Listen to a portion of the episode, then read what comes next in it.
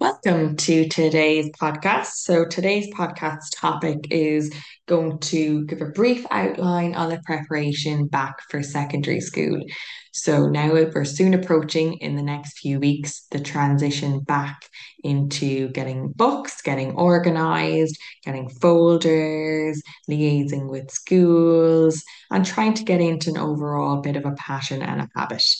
So, our main top tip is as best as possible looking at the organizational levels. So, what's going to make your life and your child's life or a student's life in the classroom home a little bit easier? So, are we going to get all a list with what we need to get? What do we have already? And then, when are things planned for? So, is everybody familiar with what days and times the transition back to school is happening on? Are we going in for a few hours one day and then full time the week after?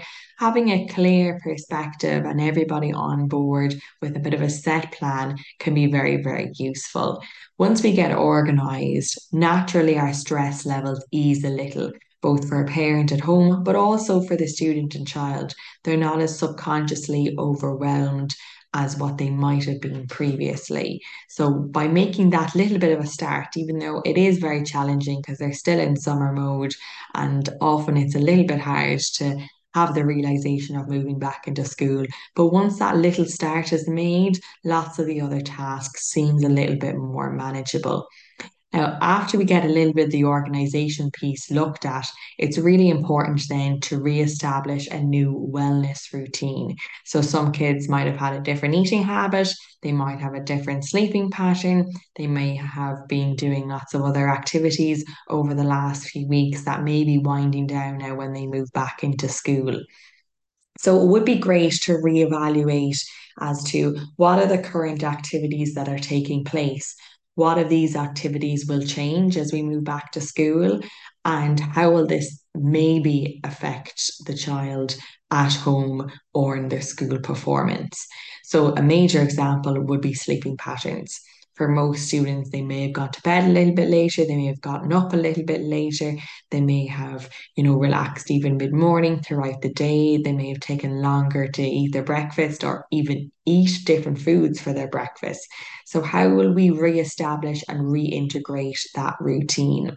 We came across really useful tips over the last few years from other parents as well, actually, um, but also even a trial run period so a few days beforehand or even a week beforehand, it can be really good to do a trial run, getting everything organized, getting up at the same time, even getting out the door. They may not even need to wear the uniform, some do, but a full trial run to be like, okay, do we have everything? Is everything organized? And then on the actual day of when school starts, it is a little bit easier because everybody's already engaged in a trial run process.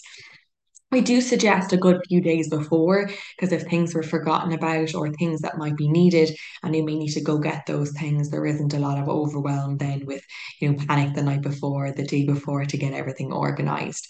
Generally, a week or two before is a really good time to start with reintegrating a solid sleeping pattern routine. So, going to bed at the same time, getting up at the same time, as if they were getting back into their school system, so that then they can go into school feeling a little bit refreshed, even though it will be a little bit of a change and transition, but they're not as in as much of a, a shock mode as they might have been. Then, as we mentioned, in hand in hand with that, the food pattern. So, what times of food are they eating now? What types of food are they eating? And what bits of these would you like to change as they move back and reintegrate into school? And then trialing that process a week or two before going back into school so the child gets more accustomed to what they'll be consuming, when they'll be consuming it, so they're not that hungry at all random times of the day that they might have been used to when they were at home during the summer holidays. And then what hobbies might change. So, have they been hopefully having a lovely time and going out and about and doing lots of social activities with other friends and camps and bits and pieces? So, what gaps might be there now during the school term that they might not get all of those interactions as much as they would like to? and what would be put in place of them. So, are they going to re engage in dancing or football or additional activities or meeting up with friends? What are their new substitute activities that will help them get some exercise, but also feel recharged and integrate back into school? We will have a back to school workshop. Please feel free to send us an email, una at blossom4life.com, or go onto our website. During this back to school workshop, we'll be providing as many shortcuts and cheat sheets as possible to help you and your child at home get back and settle into school as quickly and seamlessly as possible. This parent workshop will be very, very useful to help with the back to school routine and with the home routine. So, again, as mentioned, please send us an email to sign up. There'll be a live recording and there will also be a recording version sent out to everybody that has signed up at that stage.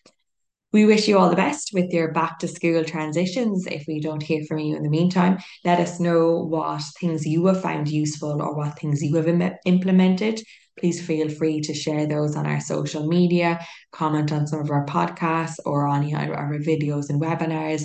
And we wish you a very successful back to school transition.